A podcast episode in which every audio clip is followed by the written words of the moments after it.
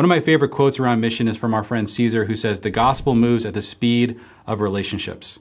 And so, to the extent that we're able to build those relationships and sustain them, uh, we're going to see the gospel really expand. Hey, friends, welcome to the 1000 Houses podcast, where we encourage and equip households to make disciples in and through the home. Every episode, you're going to hear interviews, teachings, and conversations around what it looks like to turn your home into a hub for mission and community and discipleship. Today's episode is from one of our coaching intensives called Made for Mission, where we coach others on how to practically live out the command of Jesus to go and make disciples in our Western context. So, if you want to learn more about A Thousand Houses or check out some of our resources, visit 1kh.com we have to sort of pull back a little bit and ask this question How do we make living like a missionary in our own context, in the midst of all the busyness of our lives, sustainable? How is that possible? And that's going to require there to be a rhythm to your mission activity. The reason why rhythms are so important is because relationships are a lot of work. Like when you bring new people into your life, and those are people that you really want to build a deeper relationship with, even if you're uh, an extrovert, like that's another person that you need to consider. And that's a lot of a lot of work uh, that could become really draining. And if it becomes draining and unsustainable, you're going to pull the brakes and you're going to leave the field. And so we want to make sure that before we dive into the field with any kind of new or excited energy, that we've actually thought about how to make this sustainable and how to make this rhythmic. Uh, we're going to see the gospel really expand. And so we definitely have to be willing to make that investment into these new relationships or into relationships with unbelievers that maybe we haven't really been investing in lately. So we need to be willing to do that, but we got to do that really sustainably. So we want to give you a few tips as you begin to think about how to do this. And the first overall idea, you guys, is just make it rhythmic. Like think about what is this? Is there a monthly activity that you can begin to create that will bring people together around an interest? Is there something that you can do on a regular weekly basis that replaces something you currently do, like a meal or something so that you're not adding lots of new things to your schedule? So what, what are those things that actually make it uh, sustainable? Also, make it enjoyable make sure that you're doing something that you really like. Like a lot of the things that I'm investing in to meet non believers are things that that feel a little bit selfish to me, and so I don't typically invest in them when I'm busy or my family's in a really busy season or I have to do a lot of stuff at work. But I'm going to take the extra effort to engage in my interests for the purpose of mission, and that really makes it more sustainable because I'm really enjoying it. Also, make it overlap. Anywhere where this can take the place of a current rhythm in your schedule, be really thoughtful and strategic about that. Uh, and so that will make uh, things a lot more sustainable. You, it's also important to think about like what activities give you life. What's going to give you more energy? What are you going to leave uh, feeling more excited about? Um, and so for some people, that's meeting new people. So some people have that, that kind of energy like, man, every time I meet five new people, I leave just charged up. Um, and if that gives you energy, then uh, then that's going to be a really great thing to take advantage of for mission. Um, fun activities, things that you just enjoy, like we talked about. Um, some people like me, I like to go deep with a few. Like I get really into uh, a conversation if it goes deep fast. If it's lots of small talk for an hour, I feel really drained. And so I've thought about specific ways to set up those conversations so that they go deep really fast. And so I leave with a lot of energy and feel like I've really um, I've really had a deep understanding of where someone's coming from. Also, shared experiences, um, things that you can overlap with people already in your life that you love, people like friends, family members. Um, anything you do to like make it more shared is going to really help it becomes sustainable. Um, and also just ways of helping others, um, others that are also on mission. So uh, one of the things I get a lot of energy from is if, if one of my kids or somebody else in my family or one of my friends begins to develop a, a mission strategy around a field, and I know they're investing and doing the hard work of investing in relationships, I love asking like, what can I do to support that? Can I like cook the meal? Can I come in afterwards and clean? Like I get so much energy just from seeing somebody else on mission. And so we need to also receive help from others um, if if there's an element of that that feels kind of unsustainable. We want to be doing this as a body or as a body of believers, not just uh, independently, and also along with our family. So, what, the, what does it look like to actually set up missional rhythms? Well, it always starts with picking a time slot. So this can be a monthly time slot, a weekly time, time slot every other week. You want to pick that frequency. So so where how often do you want to do this? Um, and so a lot of times I'll I kind of have a thought that that with certain things that I want to invest in very intensely, I, I put on my weekly rhythm. Um, things that I feel like I want to invest over a really long time, I usually put into my every other week rhythm. Things that I want to do more occasionally, I put into my monthly rhythm. Uh, and so oftentimes I'll start a rhythm, I'll start it monthly, um, and then I can make it more frequent, but I really want to make sure I can sustain it before I start to pour a lot of energy into it.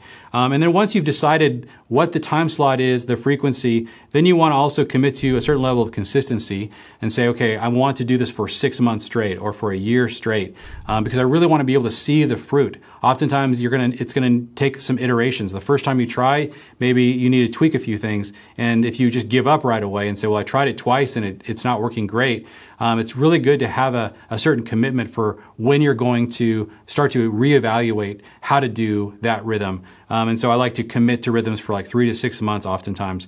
And then I want to partner with others. If there's especially like I talked, there's a there's an element that feels heavy for me, or just doing something alone can feel heavy. And so if you can do it with others, Jesus always sent out the disciples two by two. And so that kind of partnership can really bring a lot of life uh, into a missional rhythm.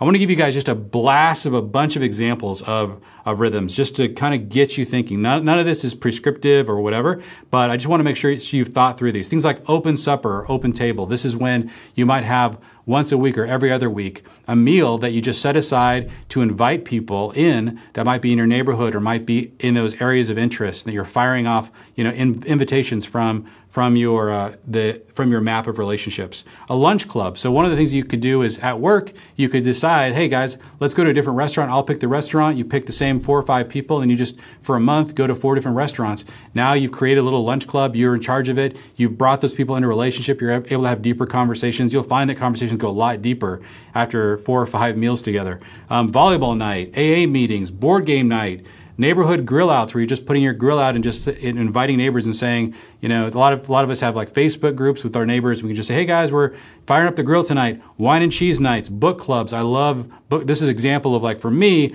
if it goes deep fast, I'm in and I have a lot of energy for it. And so I love to start book clubs um, around books I'm loving. Art club, song club. I have a buddy who's uh, I think two years, three years into having a song club where you have to have written a song once a month to participate in it. And they did it through Zoom all the way through COVID. Sewing club, foster care coaching, motherhood roundtables, kids play dates, business owners masterminds. I've tried a bunch of these. There's so many others. I just want to make sure you guys are aware or thinking creatively. You taking your interests, those proximities, those experiences, those those desires for acts of service, and really making them rhythmic. You don't want to get caught in the trap of trying things once or doing one-time things because relationships don't aren't really built around a one time event. Relationships are really built over time and through all of that investment that's consistent. So you need to make it rhythmic. And again, I want to reemphasize try to overlap existing rhythms and existing interests. You don't want to just add a bunch of things to your calendar. You want to, as much as possible, overlap with things so that that becomes more sustainable. And then the last tip, you guys, is make sure you tap your Kingdom network. What's amazing is after you've created one of these experiences, um, or you've created a club, or you've created some kind of group, then uh, you can always be talking to your Christian friends and say, "Do you know any non-believers who uh, who might be interested in this or that?" And so, if you think about your network, you you might have like maybe 50 non-believing friends you know, if you've if you've got a really wide network, but if you've got 200 Christian friends and they each have you know 20 or 30 non-believing friends, then you're only one relationship removed from you know potentially thousands of non-believers. And so it's really easy to ask your your believing friends, "Hey guys, I'm starting this club. I'm trying to build relationships. I feel like with non-believers, I feel like I'm sort of in the Christian bubble. Do you know any non-believers who are into this or that? Because I'm starting a group that does this." And often what I'll say is, "Could you bring them?" And so their relationship relationship and all the relational equity they have, they bring into that event. And so that also makes it far more likely that other person will come. Uh, and so it's really great to tap that kingdom network. And then you begin to partner with with your friends who maybe have a lot more relationships maybe than you do um, along the same lines though that that you're trying to meet people. And so you want to we want to be working together as much as possible. So what we want to challenge you guys to do next is to make a just a 1.0 rhythm plan. Again, we do this sort of poorly at first, and then we in, improve it.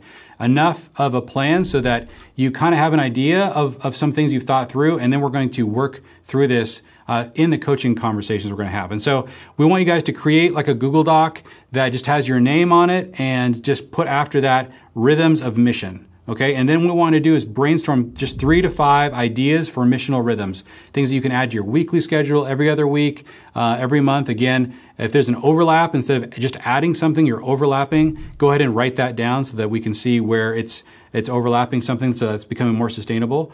And then whatever your your top two are, then try to answer all the basic kind of questions: who, what, where, and how. So, who are you planning to invite to this, or how, how are you planning to engage people? What exactly is this? Get some of the details.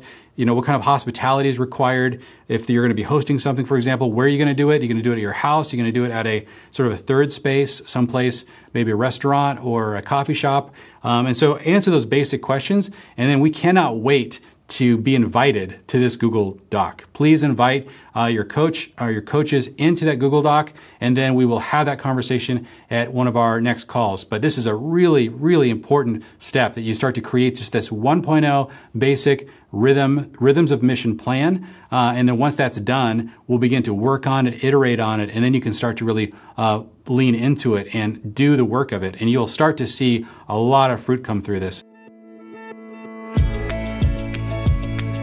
Well, friends, thanks for listening to today's episode. If this teaching stirred something in you and you're feeling a yearning to learn how to make disciples in the West, we just want to invite you to join our Made for Mission Coaching Intensive, where we combine online content and personal coaching that's going to provide you with the teaching and the tools and the encouragement that you need to actually see disciples made in your context. So, for more information and to apply for this coaching intensive, go to 1kh.org slash made for mission.